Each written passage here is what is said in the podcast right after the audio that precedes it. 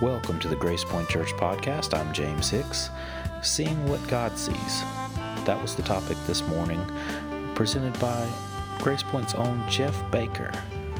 And now let's listen to Jeff Baker as he talks about seeing what God sees.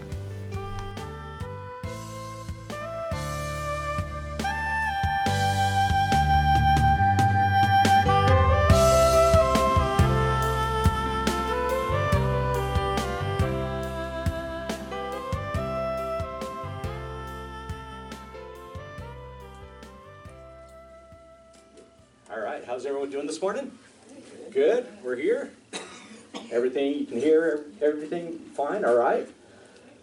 Well, here's the fun part about this morning. Some of you woke up and you forgot that Pastor Ben wasn't going to be here, and you're like, oh man, I could have slept in. And, but you're here anyway, right? So thank you for being here, that's good. Um, and so we're here this morning, we're going to share a couple things about what God does. Um, one of the things that's kind of funny, I don't know about you, but I, I kind of have a little bit of ADHD that goes on every so often. I even have a little OCD. So when I drink Starbucks coffee, like one of the things I do is I, you got to line things up, right? If you if you don't do it, it doesn't taste right. So now that it's all lined up, I'm good, and we'll we'll kind of get started here this morning. Um, I wanted to share with you something that's been on my heart for a bit, and it's been it's been about a three year journey. About three years ago, a little over three years ago, I went through a very dark time um, for about two and a half years before that. Got more and more into, just not believing what God says about me. And so this morning, what I want to do is I want to kind of share with you this concept of what does it mean to become love? What does it mean to see things the way God sees them? And so here's where we're going to go this morning. We're going to talk a little bit about some things. And for those of you who may kind of wrestle a little bit with ADHD like I do, here's an outline. It's very simple. We're going to actually talk about a couple things right up front. We're going to see a little bit about what Ben has been talking about the last couple of weeks, right, in, in the Vision 2020 series. But then we're going to talk about what do we see? What does God see? And then the final part is what do we do with what we now see about the truth that we're learning this morning? All right, so it's going to be kind of straightforward, and we're going to go through a couple things here as we get started. Back in the last couple of weeks, Pastor Ben has been talking a lot about getting our vision right. He talks about being able to, to get our eyes up, to elevate our vision. And one of the things he quoted or said in a couple weeks ago was we need to see things from God's point of view, and we need to, get our heart on what is on His. In other words, we need to start to kind of live from this place of where God says, hey, this is what's important. So we're going to look at that this morning.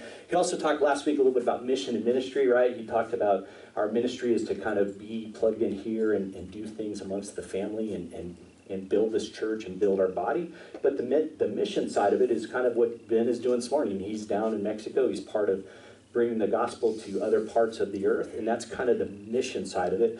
But here's my concern. If we don't see ourselves right, if we don't see things from God's point of view, we, we have a tendency to kind of start working at things that maybe aren't built on truth. So we're going to look at some truth this morning, and we're going to talk about what is it that we see. All right, so we're going to start off a little bit here this morning. Scripture is very clear, right? It says the eye is the lamp of the body. Right? So if you read this with me, it says the eye is the lamp of the body. So if your eye is healthy, your whole body is full of light.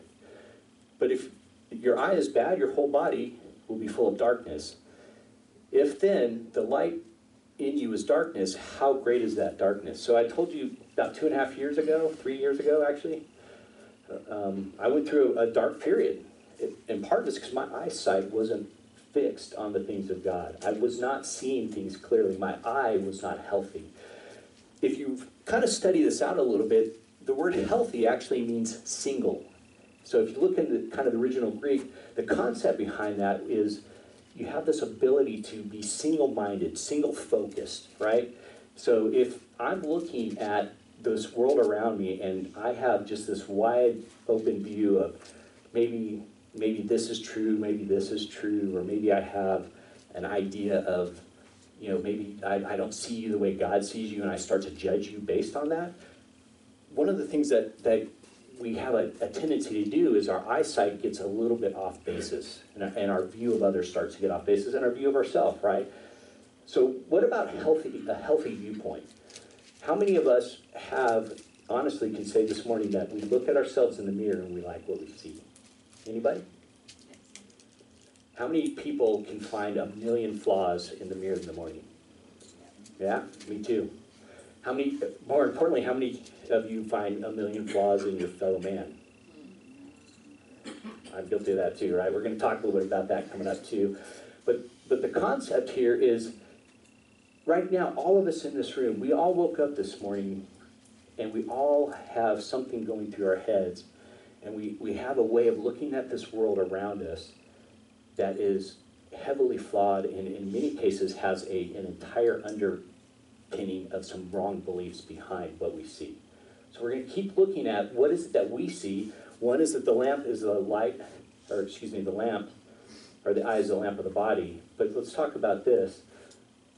Um, how about seeing yourself clearly? What does it mean to see ourselves clearly? Um, in Scripture, in Matthew 6, it talks about um, you shall love the Lord your God with all your heart, your soul, your mind, your strength, right? And you shall love your neighbor as yourself. And it says, on these two commandments depends the whole law and the prophets. Now let's be honest with you, um, each other, for a second. What does it mean to love your neighbor as yourself? What, when you think about that phrase, love your neighbor as yourself, there's two things that, that are, are at play there, right? One is we need to love our neighbors. That's people in this congregation, people outside, it's people we meet every day. We need to love them, but it says love them as you love yourself. How many people love themselves well right now? Like when you wake up in the morning, you're like, I am so glad I'm me.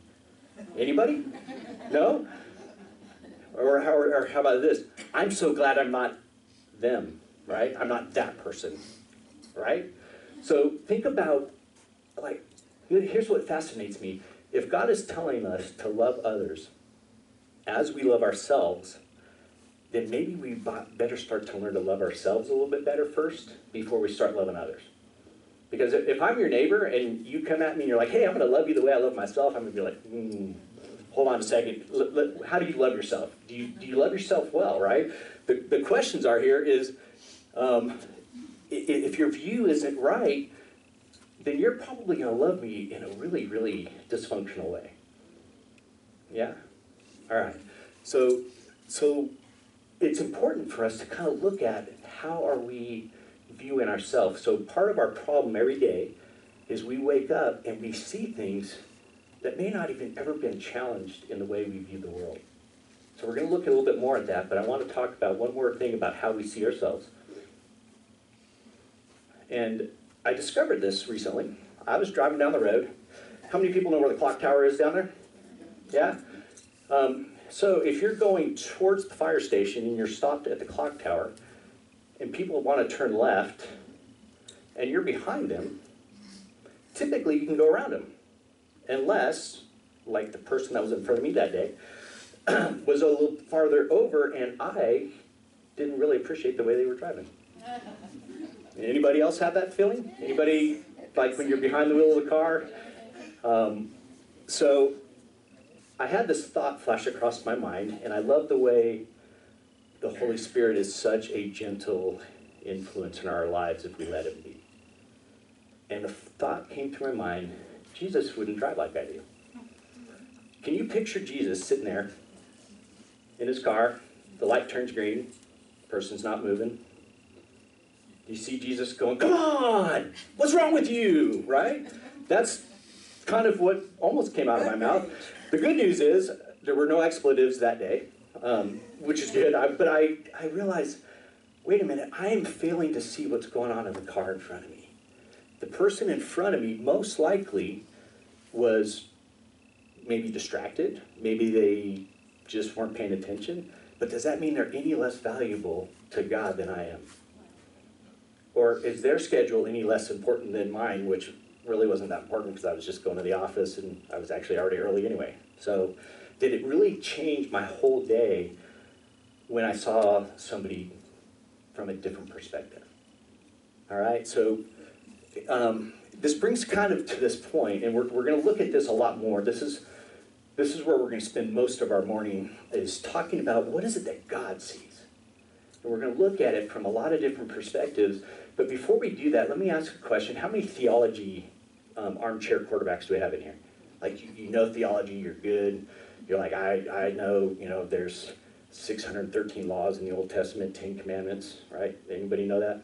Again, I, I love the fact that God actually says, hey, there's a whole bunch of laws. We broke it down to 10 commandments. And matter of fact, we even broke it down to two for us with ADHD. It's like it's easier to focus on two things rather than 613, right? If you're a theologian, aren't you glad God didn't create like 666 laws? Because that would really mess with a lot of things, wouldn't it? Right? All right. So, so is Jesus perfect theology? What do you think? He's perfect. He's perfect, yeah. So it has to be. Yeah, uh, I would assume that most likely Jesus got the whole theological thing right.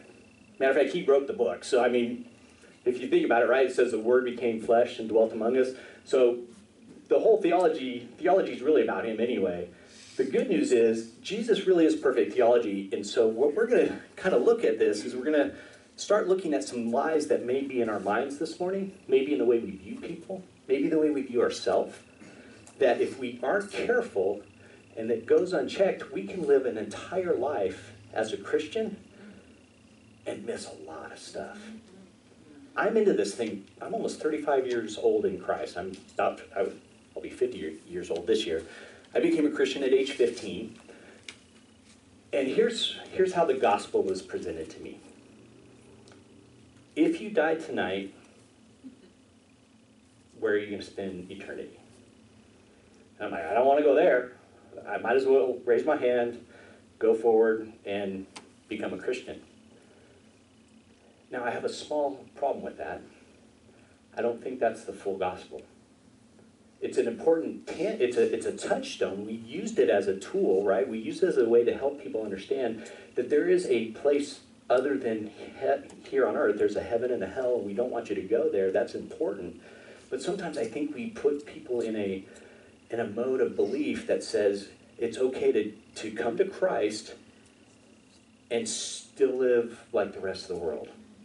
Still judge the world, still, you know, cuss at people, still, you know, be angry at your spouse, angry at your boss. All of that's that's a that, that's still we don't address that, right? A lot of times Christianity has been watered down to this point of it, it, it's fire insurance. It's not a life transformed. It's not becoming love. And so we're going to look at the fact that, that there's some maybe some subtle lies this morning that we walked in with that hopefully when we're done today, we won't walk out with the same viewpoint. All right, we're going to take a look at it. And so so here's um, a couple things that that I think will help us make the, the shift into how God sees things. Do you realize that when God looks at your life right now, sitting here this morning, that He doesn't see what you see?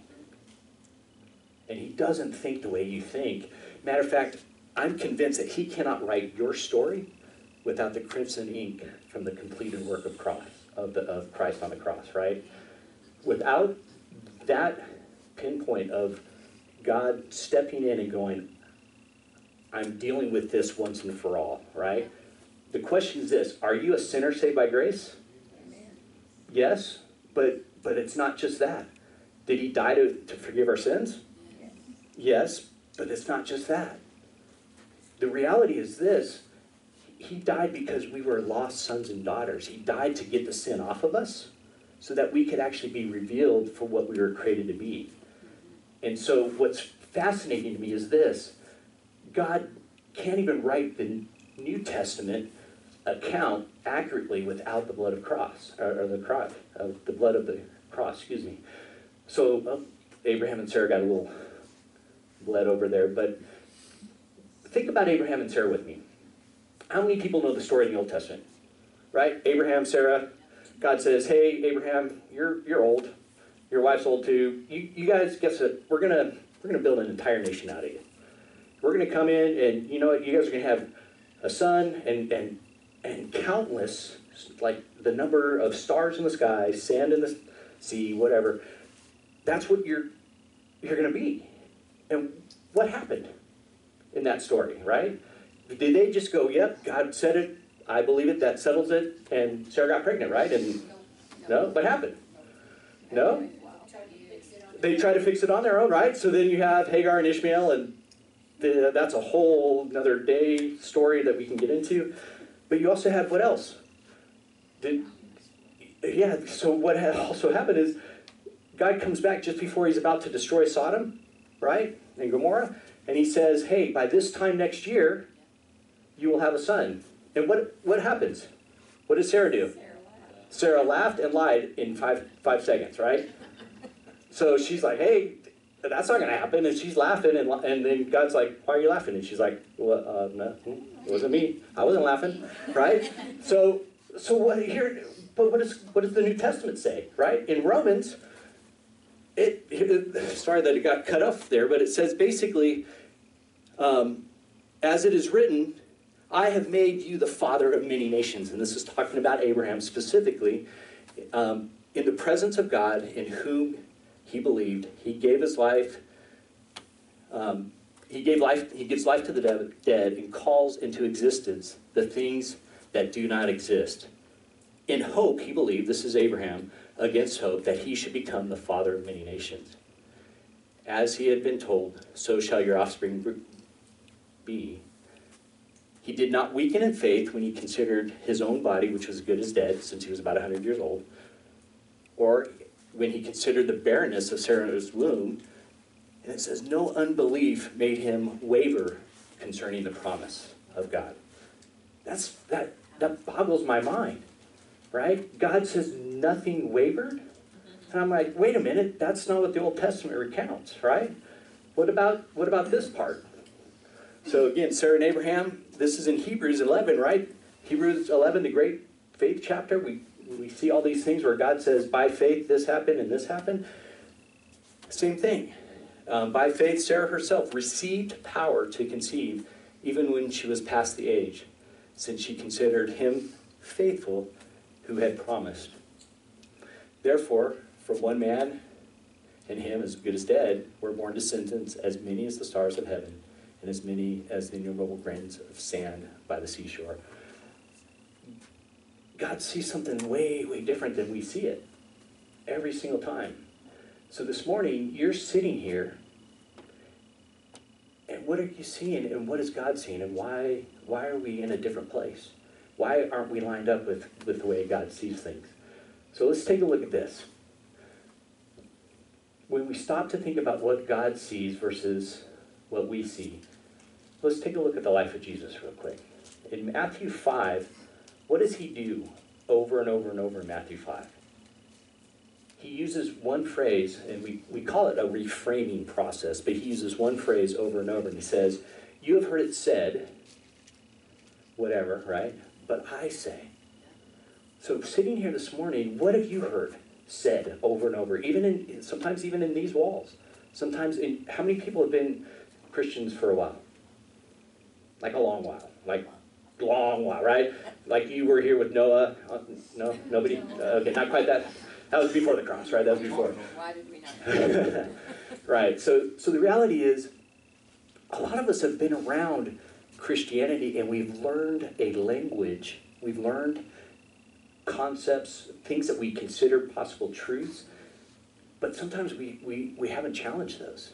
I remember my wife and I, um, we took a, um, a reading a Bible class. Now, here's my background, just so some of you might might appreciate this. I have a biblical studies degree. I went to a college um, in San Diego called Christian Heritage. Not much different than than a um, Bob Jones University type of a setting. Um, got my biblical studies degree. Was involved in youth ministry for a while and done some stuff with missions and a lot. Of, long story short, I grew up around us, right? All of us in this room I know you guys. I, you, you guys are my people, right? This is like I can look in your eyes and I can know some of the things you're thinking because I've been around it a while. But I'm starting to realize, not three years ago, um, I missed the boat on some things. And my wife and I actually took this Bible reading class uh, with a with a ministry called River Upstate, and they, they're kind of they're, they're fascinating because it, it's it's non-denominational. They're not trying to you know say, hey, join our church. They're they're not affiliated with any church. But this Bible reading class was just absolutely refreshing because I had heard those stories a million times, and all of a sudden he's like, well, what about this perspective? And we walked away from several of those classes, my wife and I did. We were mad because I felt like I grew up, and, I, and, and I'm not complaining per se, but I grew up around other people who have shared the gospel in a way that sometimes I think was their preference and their perspective, and it was out of a place of brokenness and woundedness in their own life that they shared what they thought was the right thing. And that's okay. And, and, quite honestly, that's what I'm doing this morning. I'm sharing out of my life and my experience. So the good news is, I'm not here to tell you that you're wrong in all your thoughts.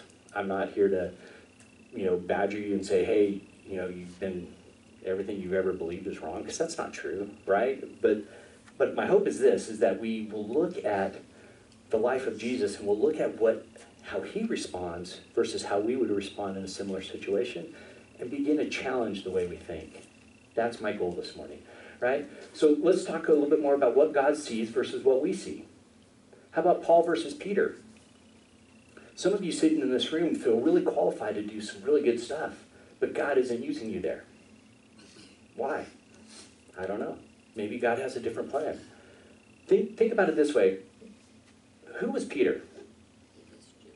He was Jewish, but he was a fisherman. So basically, fishermen were sort of the dropouts of the synagogue. They didn't progress far enough to be considered a Pharisee, a Sadducee, or any of those guys that knew the law well. They just kind of they went along. They learned enough to kind of get by. And so Peter was a fisherman. What about Paul? He was. He was. He was the, the Pharisee of Pharisees. I mean, he even Paul says in in, um, in some of his writings, he goes, "I had this resume that shows you. Man, I could I could tell the the religious leaders every bullet point of who Jesus is from top to bottom. I I could do it. But but where did God send him? Right? God sends Peter to the Jews. Matter of fact, Peter has a whole bunch of problems going on in the, the first, you know, through the book of Acts where he's trying to make sure he doesn't eat the wrong thing because God say eat it and he's like no and you know but Peter was left to to be sort of a, a foundational message bringer or gospel bringer to the Jewish people. But Paul, who would have been, if I was like, if I was looking at resumes, and I'm like, okay, Peter Fisherman, hmm, yeah, if we're gonna have a, a clam bake and we need some extra fish for a big fish fry, Peter's my man, right? But if I need somebody who's gonna go to a very highly trained intellectual religious leaders, I'm gonna bring pick Paul every day. But but God didn't. And God doesn't do that even now. So some of us may be sitting in this room feeling like, God, where do I plug in? And you're you may be leaning on things like, hey, I'm I feel like I should be doing this because you know I've been trained to do that. Maybe maybe that's not what God wants for you right now. Maybe God says, you know what? Why don't you go just maybe you know, and this is not to say that it's not important, but maybe maybe you need to teach children for a bit and take a step back from maybe you maybe you think you can teach all this great stuff, which you probably can, but what about tr- teaching children the joy of what it means to know the Lord? That takes some talent, but it takes also relying heavily upon the strength of God, right? so, what about you this morning? What's going on in your mind?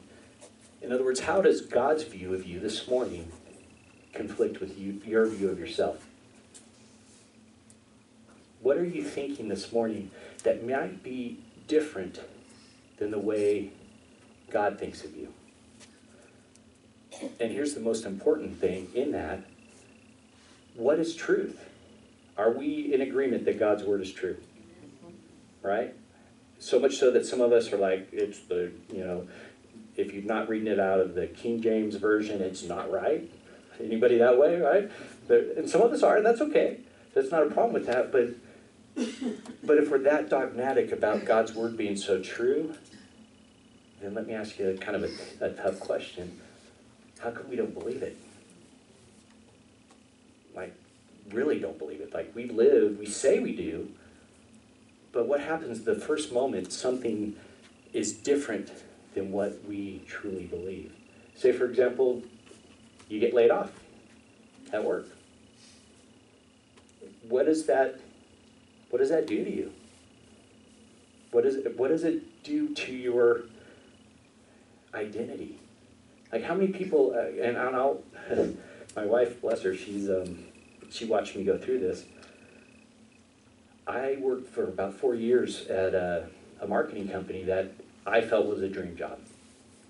Um, and I spent a lot of time there. I was, I was, you know, going up. I was middle management, getting ready to be a director, and man, uh, and something that I didn't even see coming changed all that. And I had to take some time because I got there was a lot of stuff I had to deal with. I dealt with a lot of anger, betrayal, frustration. I know you guys probably don't relate to any of that, but I had to deal with all that because my identity was so wrapped up in what I did, who I was, right? How many people have put so much time and effort into those things, and when it disappears, we're like, what am I going to do now? Who am I? Yeah, who am I? And so, my hope this morning is we have a few more things to kind of walk through here, but my hope this morning is we begin to really see what God sees. Excuse me. Um, so let, let's take a look at this.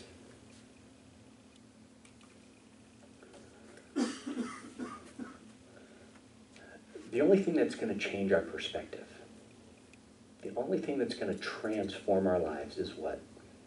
How many people know about Romans 12 2? Right?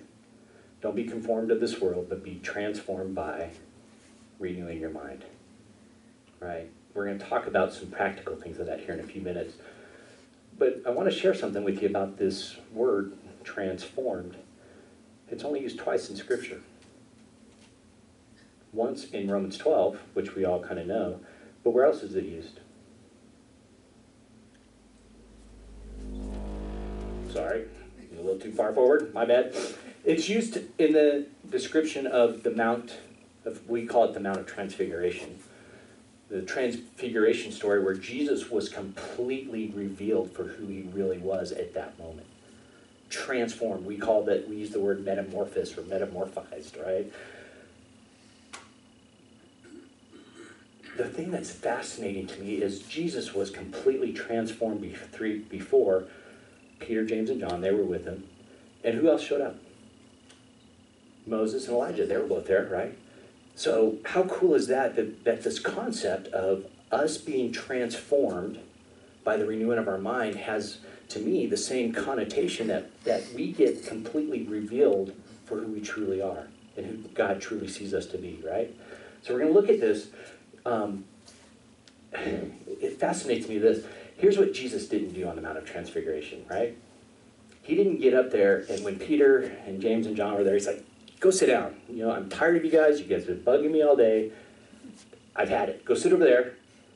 I'm going to go talk to Moses and Elijah. We're going to hang out. We're going to have a we're going to have a little bit of conference here because I'm just done. Right? I've given people five thousand loaves and fishes. I've healed people. They keep coming back for more. I, I hear their thoughts. They're not even thinking about me. They're thinking about their next meal. Right? Like some of us in this room are. Right? We're thinking about lunch. Chick Fil A is closed today. Sorry. You'll have to go to Zaxby's. Um, Jesus didn't complain, right? Matter of fact, when, when he's up there, the Father says something very amazing. He goes, This is my Son in whom I'm well pleased.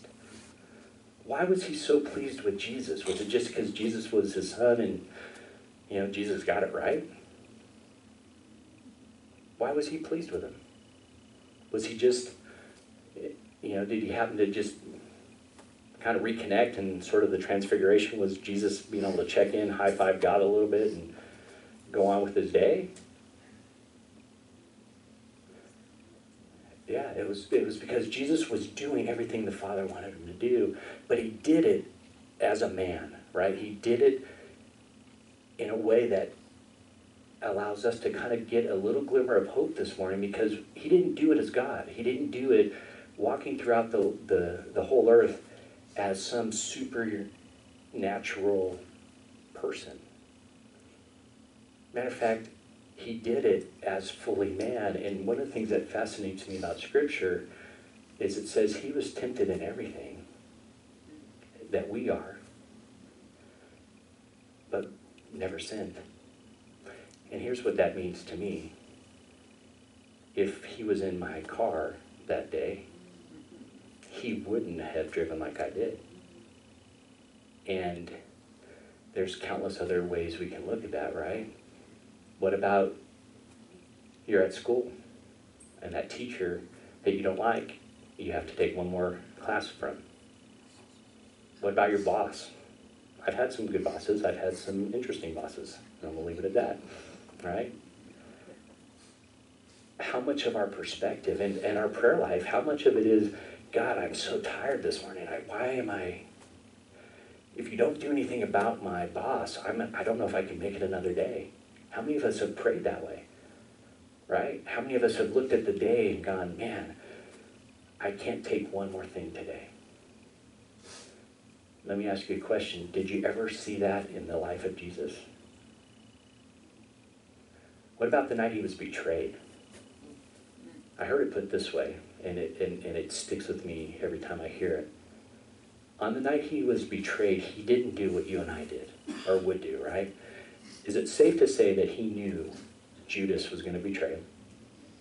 Did he know that Peter and James and John and all the other disciples would scatter and run? What did he do on the night he was betrayed? He washed their feet. He broke bread. Here's what he didn't do. He didn't look at the elements and go, What am I doing? He didn't, his lip didn't quiver. He didn't be like, you guys, man, I know all of you guys are going to run. John, get your head off me. You know, he didn't do that, right? He literally served till the very end. And he never once complained. He never once, never once out of his mouth was a disparaging word. Never once did he devalue anybody. And here's what fascinates me the most. Have you ever wondered how Jesus prayed? Like, we know the, the Lord's Prayer, right? That's actually him trying to instruct us how to pray. That's not his prayer. That's not his prayer life. Throughout Scripture, we see Jesus often would get up in the morning, and what did he do? He went away to pray by himself. And here's the funny part. It's not really funny per se, but oh, did I get knocked off?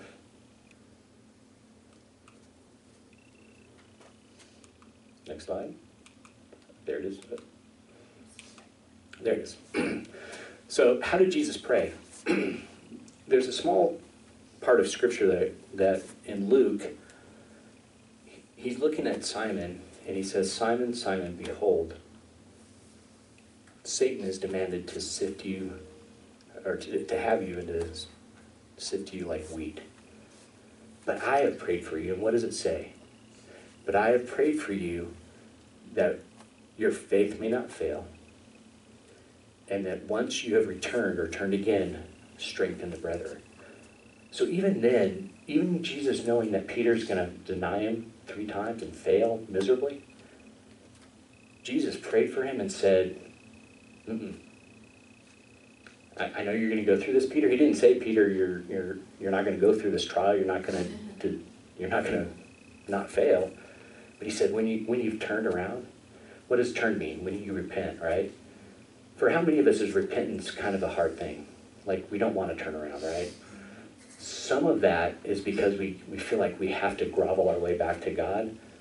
But sometimes repentance could be just simply going, what was I thinking? Right? And being able to go, what, what is the truth of the situation? And also, you know, over here it says if it, if it doesn't show up in the life of Jesus, then maybe it shouldn't show up in our lives as well. How many people remember the bracelets that used to be out there that said, What would Jesus do? Right? Well, more importantly, let's kind of think through it. What would not only Jesus do, but what would he say? What would he think? How would he pray? So when you when you start to get up in the morning and you start to think about your day, take a, a brief moment stop for a second or two and go, you know what? Jesus, what do you say about my boss? What do you see in my boss? What do you see in my teacher or my spouse? Or what, what is it that I need to look at that would allow me to respond and, and act the way you would? So we talked about some of the lies that go on in our head. And I want to camp here for a little bit and I want to challenge a little bit of our thoughts. This is where we're going to get into a little bit more of the practical side this morning. Um, and when we close in prayer, there's some things that I want to share with you about maybe some perspectives on prayer, some things that might be useful in the way we live this. But here's some common lies that, that all of us probably can recognize on some level, right? First one is, I'll believe it when I see it. How many have heard that? How many have said that, right? I'll believe it when I see it. Is that a true statement? No. What does God's word say? Right? So even if we don't see it, like how many people haven't seen the healing that they've been praying for? Right? Does that mean that God doesn't heal? Does it mean we need to write a book on five reasons why God didn't heal my spouse or heal my husband or heal my whatever, right? Is his word true? If Jesus is perfect theology, here's my challenge. If Jesus walked into that situation, would not that person be made fully whole? Right?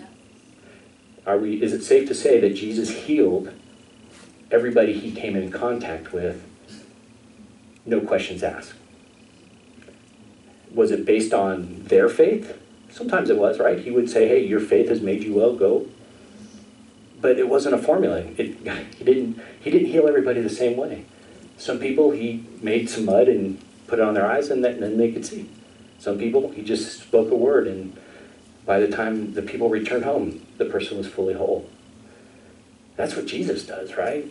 So when, when, we, when we kind of look at this first lie here of, I'll believe it when I see it, sometimes we need to be careful that we don't let our experience rise above the Word of God. If our experience is above God's Word, there's a, there's a challenge there.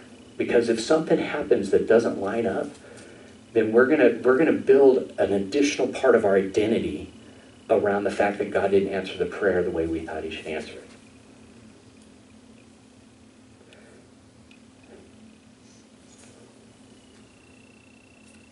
Um,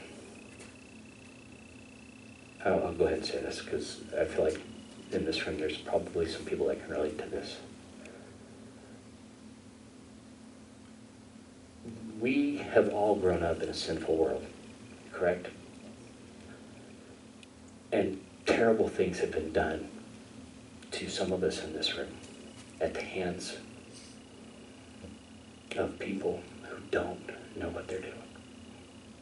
And so some of us, our story inside is we carry this message that I'm not valuable, that somehow I'm damaged because of what somebody else did. If that's you this morning, don't do that. Don't live there. There's no reason to live there. Because the second lie is if people only knew who I was. How many people live that every day? How many people walk around every day and we feel inadequate? We feel like a fraud. We feel like, gosh, if people saw the real me, they wouldn't like what they see. Matter of fact, I don't like what I see. How many people have said that to themselves, right? Don't play that game. Man, here's the deal. Jesus paid such a high price for all of us in this room. And we've got to stop selling ourselves short. We're not for sale anymore. I'm sorry. Nobody can nobody can buy you anymore. Jesus paid that price. And here's what I hope we can take away this morning. Your story is not what happened to you. It's not what you did. Like how many people have heard the lie that you know, you are the grand total of all your thoughts and actions. That's hogwash. It's not. You are the reality of what he says about you. How many of last weekend we just sang the song, I am who you say I am, right? Do we believe that? Come on now. I, I'm I'm just now I'm 35 years into this thing, guys, and I'm just now learning this. Wish somebody would have told me that I had immense value to God. And the reality is, we are all fearfully and wonderfully made, and the person in the car in front of me is just as much a reflection of God as I am. Maybe even more. And here's the fun part He paid just the same amount of price for that person as He did for me. And here's the harder part He paid the same amount for the people that have sinned against us, that have hurt us, that have said or done unimaginable things. But that's not our identity, and it never sh- it should never be ever again. Because the reality is this: our identity starts where the cross finished. Correct? So if we start where he finished, then it doesn't matter if I'm five minutes old as a Christian or if I'm 35 years into this. My identity doesn't change. It, it, he's the same today, yesterday, and forever, right? So he determines my value. He determines who I am. And there's there's nothing anybody else can say about it. Right? So let's look at a couple more lies, and we'll, we'll move on to kind of our final thing here. How about no one ever changes? Anybody ever felt like that was true about themselves? Here's what's interesting to me. Three years ago, I was in a very dark place. Now, I'm not perfect. Nobody is, but my life is, is significantly different than um, I was back then. And it's because there are some deliberate choices I've made every day. And I've chosen to fill my mind with the things of God. And I've chosen to fill my thoughts with His truth about me. And here's the fun part I live with an amazing woman whose job it is, is to bring truth into the lives of people. And that's awesome to me. That's like I, I like that's a cool thing. You get to tell people what truth is. And I, I can tell you that she would say the same thing, that the people that change the most are the ones that actually realize what the truth is and then believe it and act on it. We've all heard the truth over and over. I guarantee you all of us have heard some of the very things I'm saying this morning, but we haven't let it sit long enough in our mind to get it to change the way we think, right? Last little lie is what you don't know won't hurt you. Anybody hear that one? What does Scripture say? People perish for lack of knowledge. Or, you know, Ben showed that a couple weeks ago that we, you know, the, if you don't have a vision, people perish. But if we if we get knowledge, is it safe to say it stops destruction? Right? So if we are destroyed for the lack of knowledge, why don't we get some knowledge? And that's what I'm hoping this morning is we're sharing some things that will allow us to go, hey, maybe I can start to think a little bit differently. All right. So let me let me back up and then we'll we'll talk about these last couple of thoughts here. We started this morning off realizing that we see all of us a certain way. We have a certain perspective. We wake up every morning, and from the time we wake up till the time we go to bed, and even in our dreams, and even in our nightmares, we think a certain way. We respond a certain way. We live that. That's that's our life every day. Our brain will not stop. Some of us have insomnia, right? Some of us, you wake up in the middle of the night, you can't go back to bed, and you're spinning, your anxiety levels go up. You start thinking about, oh my gosh, all this stuff. But it's what our thoughts are, not his, right? So we, we shifted from thinking about ourselves and how we view life to let's look at what God says about us.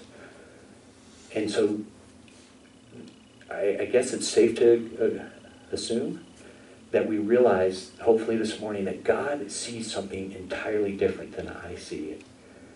And here's what I want us to do is I want us to do a couple things.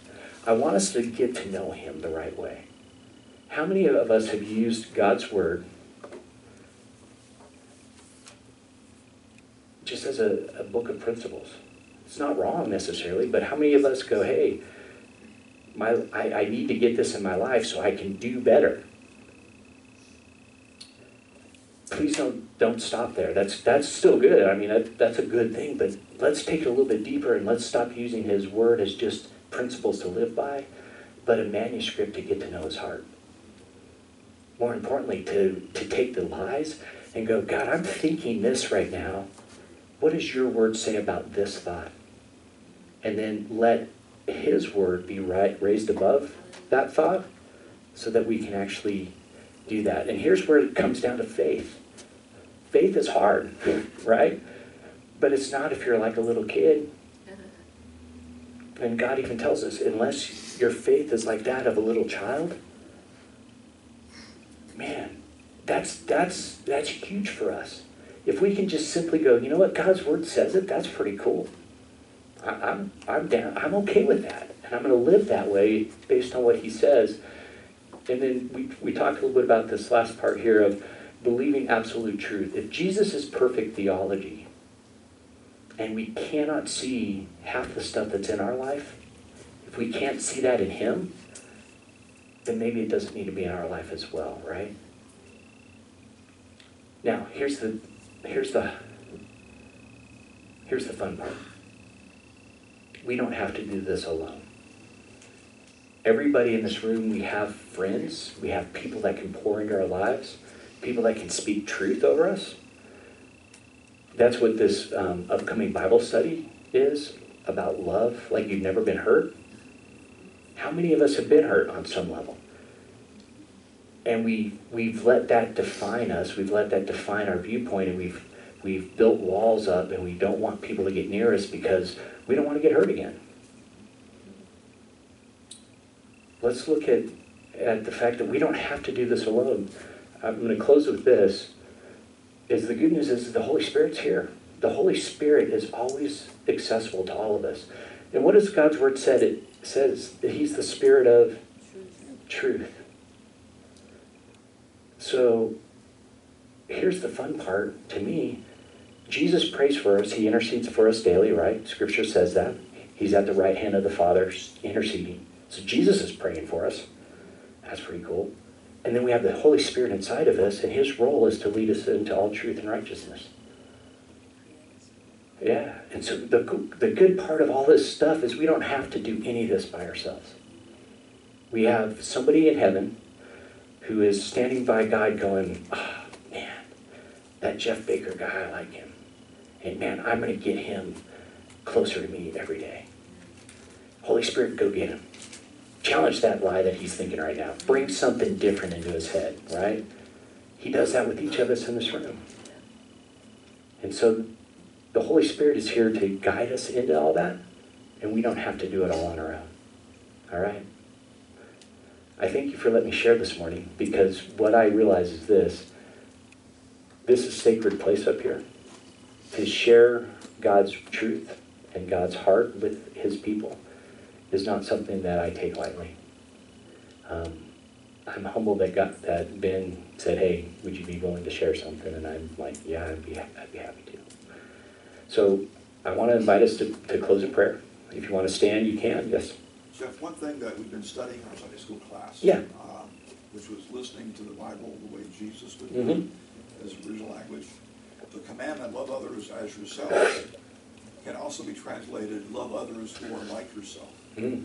So it needs a whole different perspective if you Yeah. realize that others are just like you. You're just like them. And, you're, and the commandment is to love them in spite of the fact that you're like them and they're like you. Amen. All created in God's image. I love that. I love that. Like, how many people in this room, that's a great question or great observation, have thought that, man, God can do anything in anybody's life, but for some reason, I don't think He can do it for me. For some reason, I think maybe, maybe I'm different. How many people felt like they're just a little bit different than, than somebody else? Anybody? Here's good news. Since the beginning of time, man has never been able to change the heart of God. And that's why he can change the, the hearts and minds of men. Because he, he knows. He knows how to work with you. He knows if you have ADHD or OCD or anything else, right? But he doesn't define you that by that at all. He goes, You are my son, you are my daughter. I love you and I'm well pleased. He's not mad at you. Like so, I, I grew up and I thought God was just waiting for me to fail. And so I would wake up every morning and my whole overwhelming thought was, I just hope I don't blow it today. And guess what? Usually by the end of the day, I blew it on some level. What happens if we wake up tomorrow and we do this instead? We go, God, I thank you that I am your son. I thank you that I'm your daughter. And I get the honor and privilege of seeing what you have in store for me today. That sure beats getting up and going, God, I hope I don't blow it. I hope I don't blow it. That's the difference between being sin conscious and son or daughter conscious. If we're son or daughter conscious, we're going to live a lot more righteously by accident, right? Instead of by by focusing on sin all day long. At some point, you're just our flesh is going to go, yeah, sin is what I want, versus going, if I'm walking as a son or daughter of God, I'm going to live a way that is absolutely amazing. So, No matter what we've done, He will never leave us. Amen. No matter what we've done, He'll never leave us. And we're the righteousness of God in Christ. Yeah. We wake up in the morning knowing that, and even saying it once Yeah. over ourselves. The Holy Spirit is here to perform that in us. Amen. it is His work. Yeah, that's what the Holy Spirit does. Colossians 1 says, We are holy, blameless, and above reproach. When was the last time you looked in the mirror and go, Man, that's awesome. Look at me. I mean, not look at me like we're not being self absorbed, but we're going, Wait, there's Jesus. He's inside of me. I see him in there, right? So let's let's go that way. All right, let's um, pray. If you want to stand up, you can, but let's pray and just um, thank God for this morning and uh, just go on with our day. God, you are so good. You have given us your word says everything pertaining to life and godliness. And this morning, God, I hope that we would walk away with the truth and the reality that we are absolutely valued by you. That there is not one ounce of frustration. You don't wake up, or when we wake up, you don't you don't turn your back on us. You don't meet with the 24 elders and determine that we're an annoyance to you or an inconvenience to you at all. You delight in spending time with us. So this week, God, as we get up every morning, may we see ourselves the way you see us. May we hear your voice speaking truth into us, and may we take everything that goes in our minds, every thought, and literally take it captive, hold it in our hand before you, and inspect it and say, God, is this true about me? And if it's not, give us the grace to let it go and to embrace your truth like never before. We love you. We know you love us. And we worship you this morning in Jesus' name. Amen.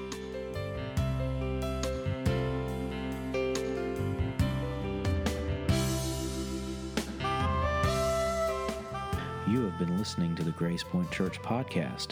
To listen to more sermons from Pastor Ben, you can subscribe to this podcast, watch past sermons on our YouTube page, or watch live on Sunday mornings on our Facebook page. You can also follow us on social media through Facebook, Instagram, Twitter, LinkedIn, and YouTube. All of these links are accessible on our website, www.gracepointsc.org. That is www.gracepointsc.org. If you like what you hear from the GracePoint Church podcast, give us a rating or comment on your podcast platform if they allow. For Pastor Ben Hill and GracePoint Church, I'm James Hicks. Thank you for listening.